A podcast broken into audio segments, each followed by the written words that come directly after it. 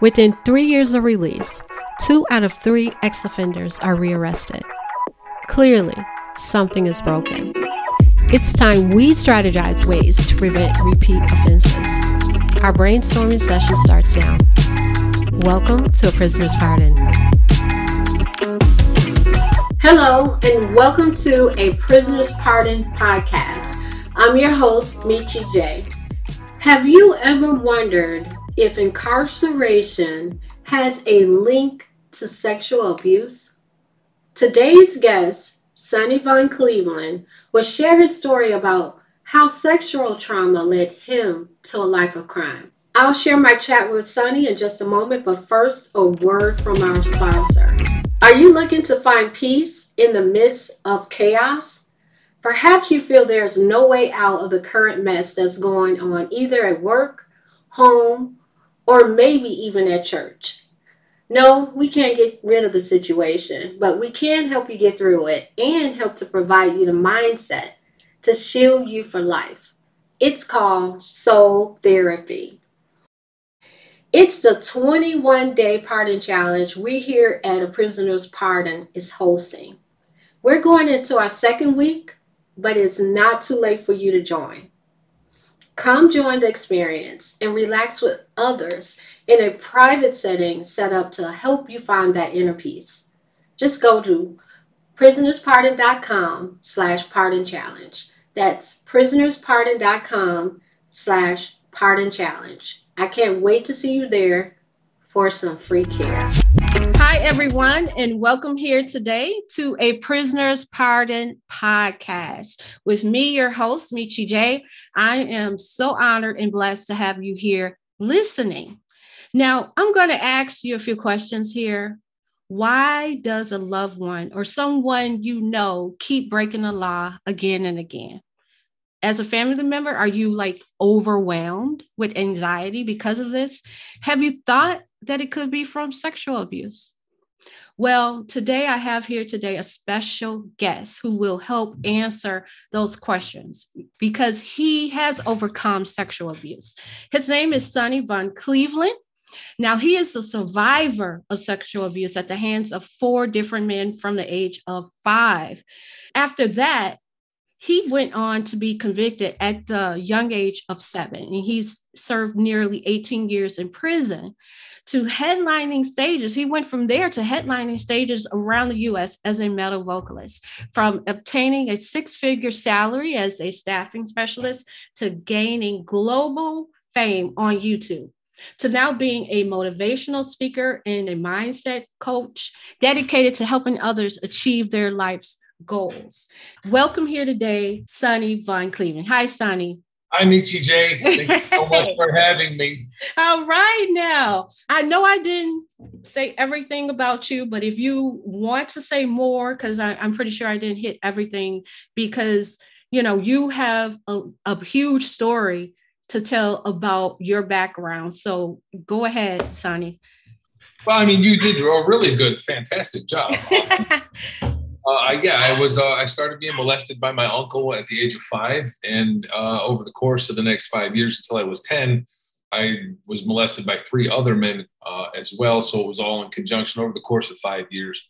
Uh, and my, I didn't obviously as a as a child, you don't know how to process that type of pain and trauma, uh, and it comes out in behaviors. So a lot of victims of sexual abuse will act out with poor behavior. And that's what I did. And uh, when I was seven years old, I was convicted of a felony for breaking and entering with intent to commit larceny, which blows your mind if you look back and think, why would they convict a seven year old?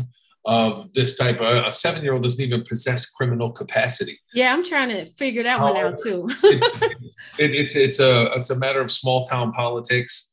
Oh. Uh, because I'm from a small town in, in Michigan and, and, an abuse of uh, authority and power. I, I, think on the prosecutor's part and um, the attorneys and judges that were involved. It started at the age of seven. I was consistently getting into trouble. I, I adored the attention from the police officers because these were men uh, that didn't want to hurt me. They didn't want to abuse me. Uh, Interesting. They, they, came in as father figures like you know you're a bad kid and you need to straighten up you need to do this you need to do that and that's that's what children look for in a father. They look for a father to guide them and direct them. Uh, and so the men in my life were abusers, and the police were disciplinarians and instructors. And so I fell in love with that attention. And then, of course, being in a courtroom, I'm the center of attention. And here's, as a child that's craving attention and, and only really knowing abuse, that sort of being the the focal point of of all these people's attention is, is it's intoxicating for a child. And so I continued to break the law and consistently catch felonies every year uh, up until I was 15 years old when I stole a couple thousand dollars from the safe in my high school and the they bound me over to adult court and said, you know what, we're done dealing with you in the juvenile system. Uh, and we're binding you over to adult court. And they gave me six months in the county jail for that. And so while I was in the county jail, I had just turned 16, and a whole bunch of other charges that I had done in the past started to catch up. And the judge treated me as an adult and said, You know what? I'm done dealing with you.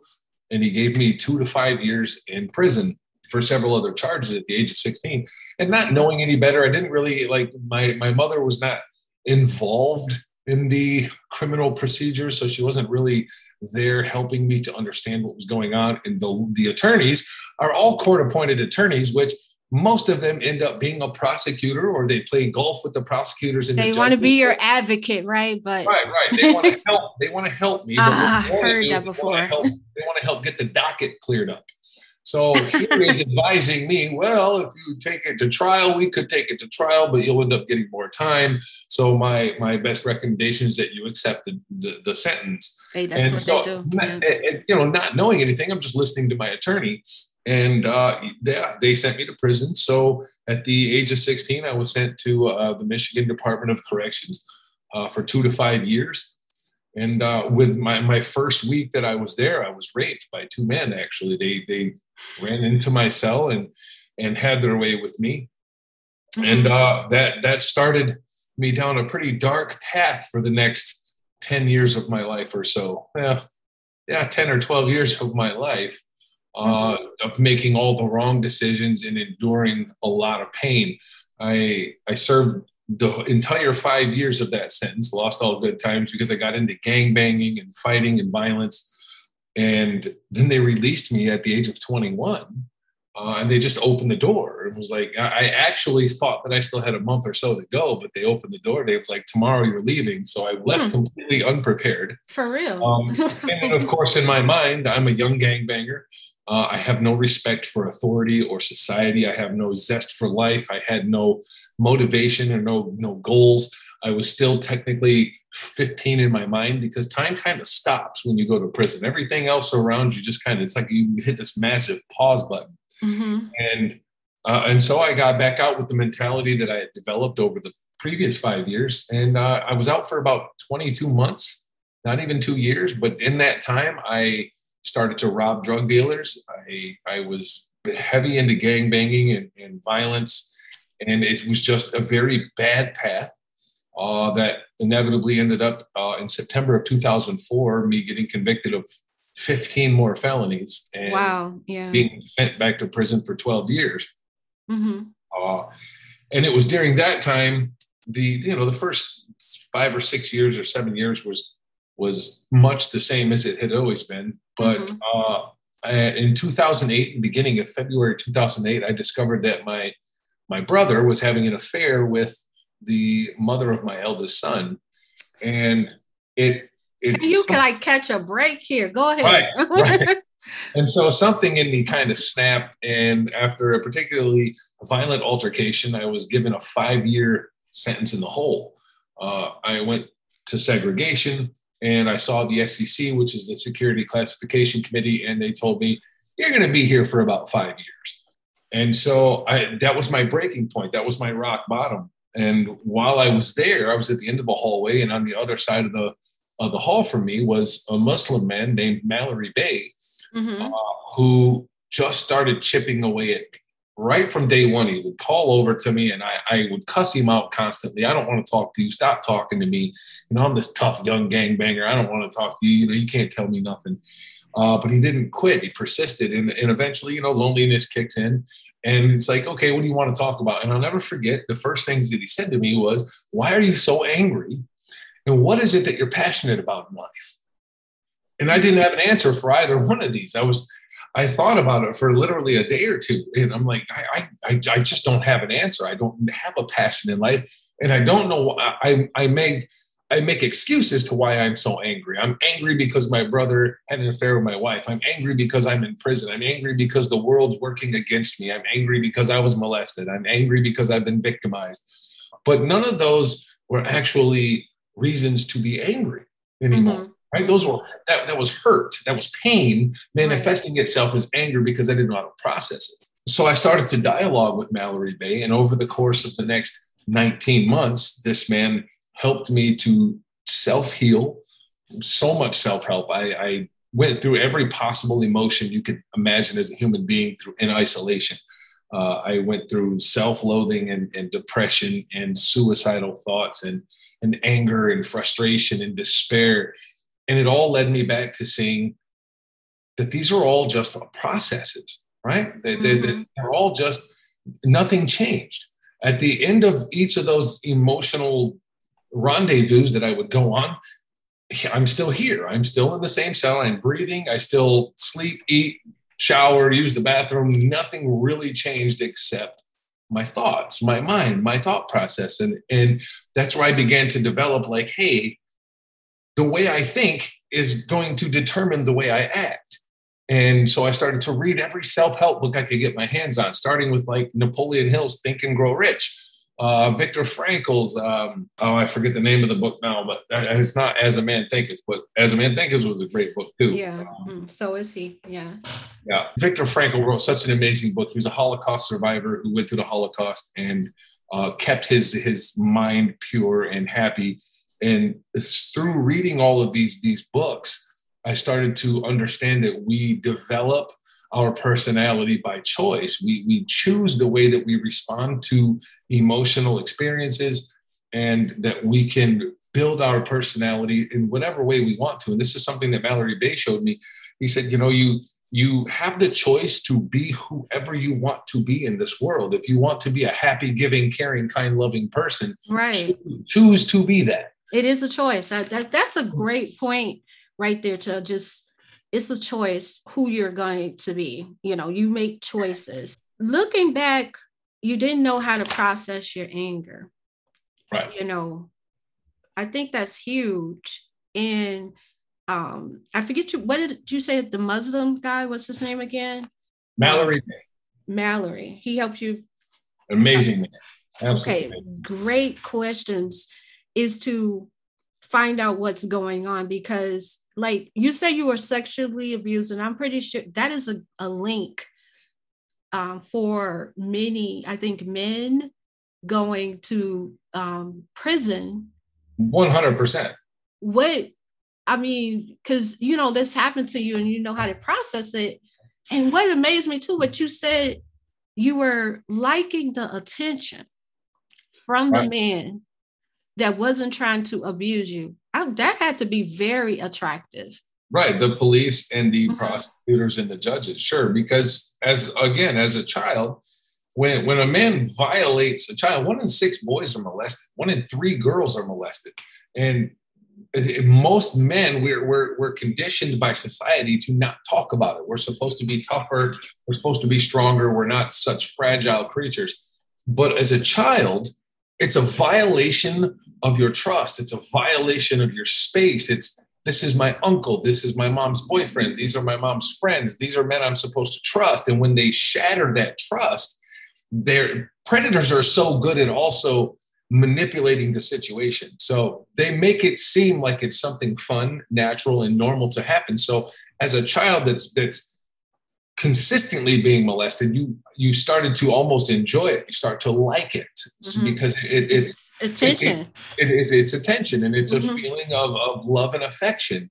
And so it goes from this is a feeling of something wrong to this is something that I, I, should be enjoying, but you know it's a secret, right? Because all predators will tell, oh, this is our secret. This is just mm-hmm. between us, right? Mm-hmm. Not all of them are, are, filled with threats of violence and I'll kill you and I'll kill your mother if you say anything. Mm-hmm. A lot of them are, we'll get into a lot of trouble if if anybody finds out and, and I love you and you don't want me to get into trouble, right? And so you you you start to feel bad for the oppressor. You, you feel bad for the perpetrator and you don't want wow. them to get into trouble and and as a child you don't know how to to work through this inner conflict of right and wrong because you're still developing the process of right and wrong right let me tell you and sonny you you just hit upon a lot of things that adults can't even get through let alone right. kids you right. know i've seen that happen in family members even situations that i've been in and like how they manipulate and this these things you you hit upon and it's like no wonder the anger and stuff. Like what can someone do like a, a family member that may have someone going through that? What are some of the signs? I know anger is probably one like unexplainable anger and it could be like getting into trouble constantly. And um, what else can we look for and how do we approach that sort of a subject with them it's so difficult because everybody processes differently and everybody acts out differently. There are some victims that again they get they get into this mindset that they don't think that anything wrong is actually happening now.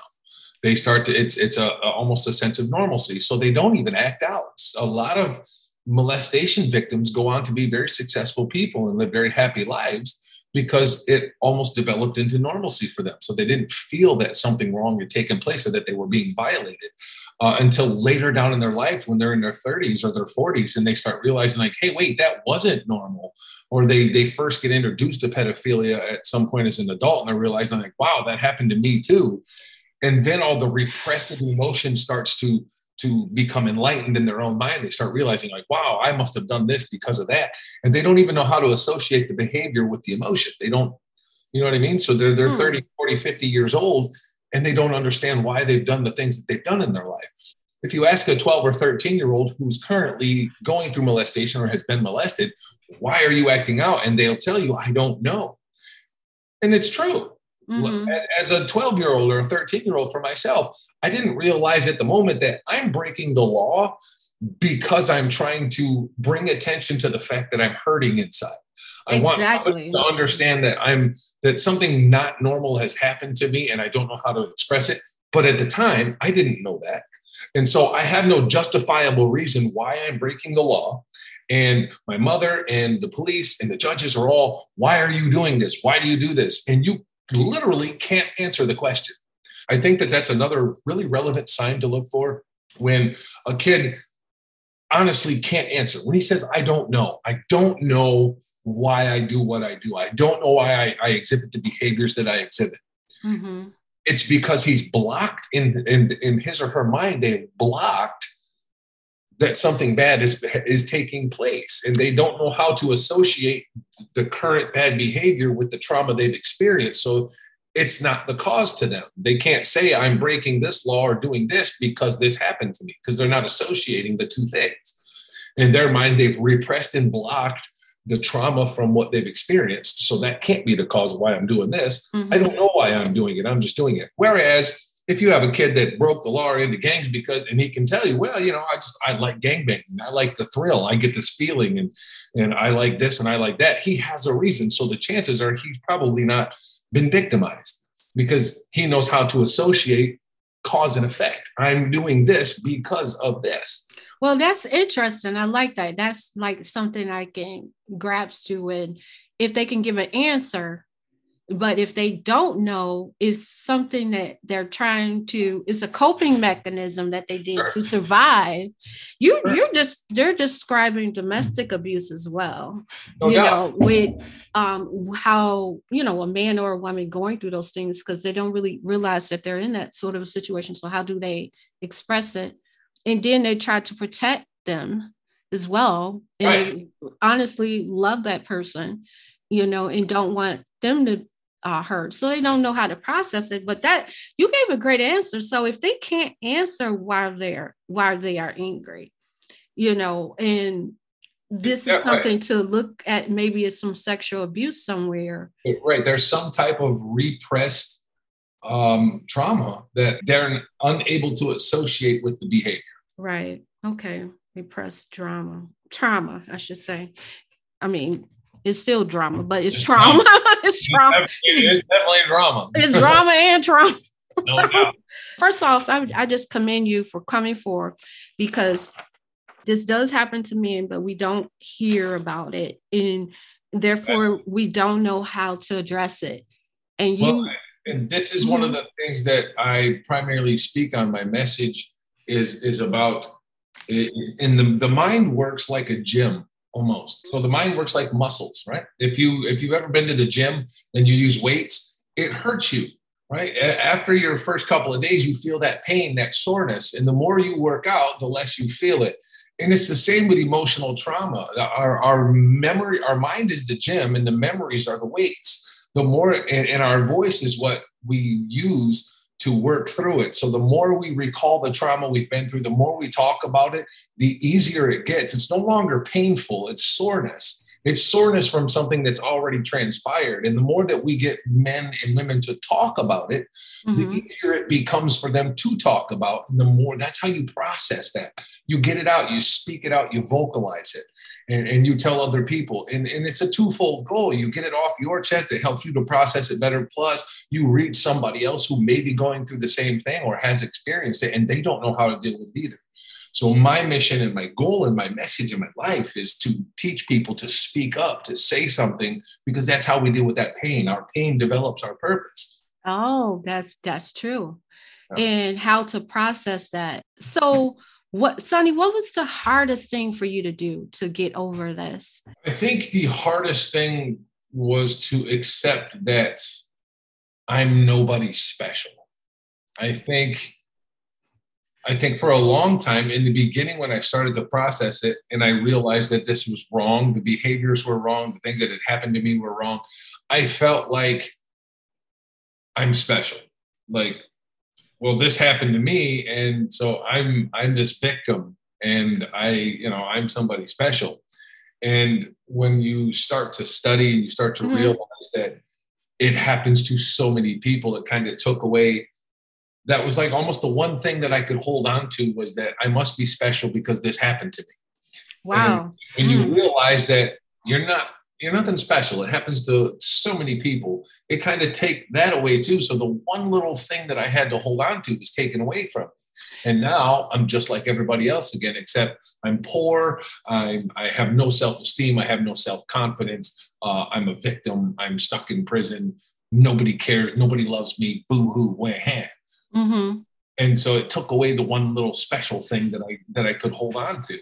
Mm-hmm. And I think that was the hardest obstacle for me to get over because then began the the journey of finding purpose and mm-hmm. self-love and self-confidence yeah and building yourself yeah building up your yourself and understanding that you are you you know special but differently special. But it sounds like when you say special it's like you know it's almost like that victim mentality when the the special you were holding on to before that you that you're not special. Because it, it almost sounds like when you know because this i see a lot of this victim mentality you know bad things happen but it's just like you need to overcome it. And that's what i'm trying to get the listeners to know how how to do that because you have done it and it's worthwhile talking to to you and coming out of such a dark place.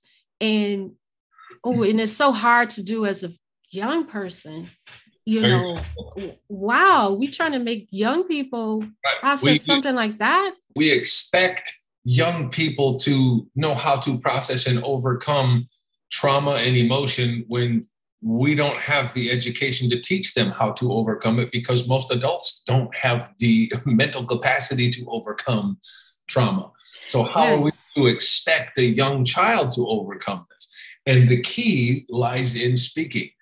You know, uh, Marcus Aurelius is, is the great Stoic Roman emperor, uh, once talked about how everything that goes into the fire is fuel for the fire. Mm-hmm. And that to me translates to the fact that when we're victimized for a purpose, because we're all here for the sake of each other. Every human being is born for the sake of each other. We either teach or we tolerate, right? Hmm. And so if we go through a painful experience, the reason you went through it is not because life is unfair. It's not because God had a plan for you. It's not because it was an accident. It's not because it was a coincidence.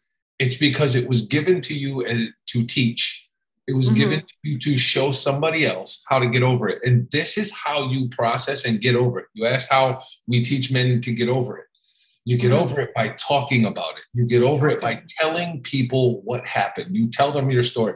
You'll notice I haven't gone into detail about the, the predators or the perpetrators. Right. No. Because I'm not going to give them any light. I'm not going to give right. them any recognition. I'm not going to give them any type of, of anything because mm-hmm. they were simply the catalyst to create who I have become.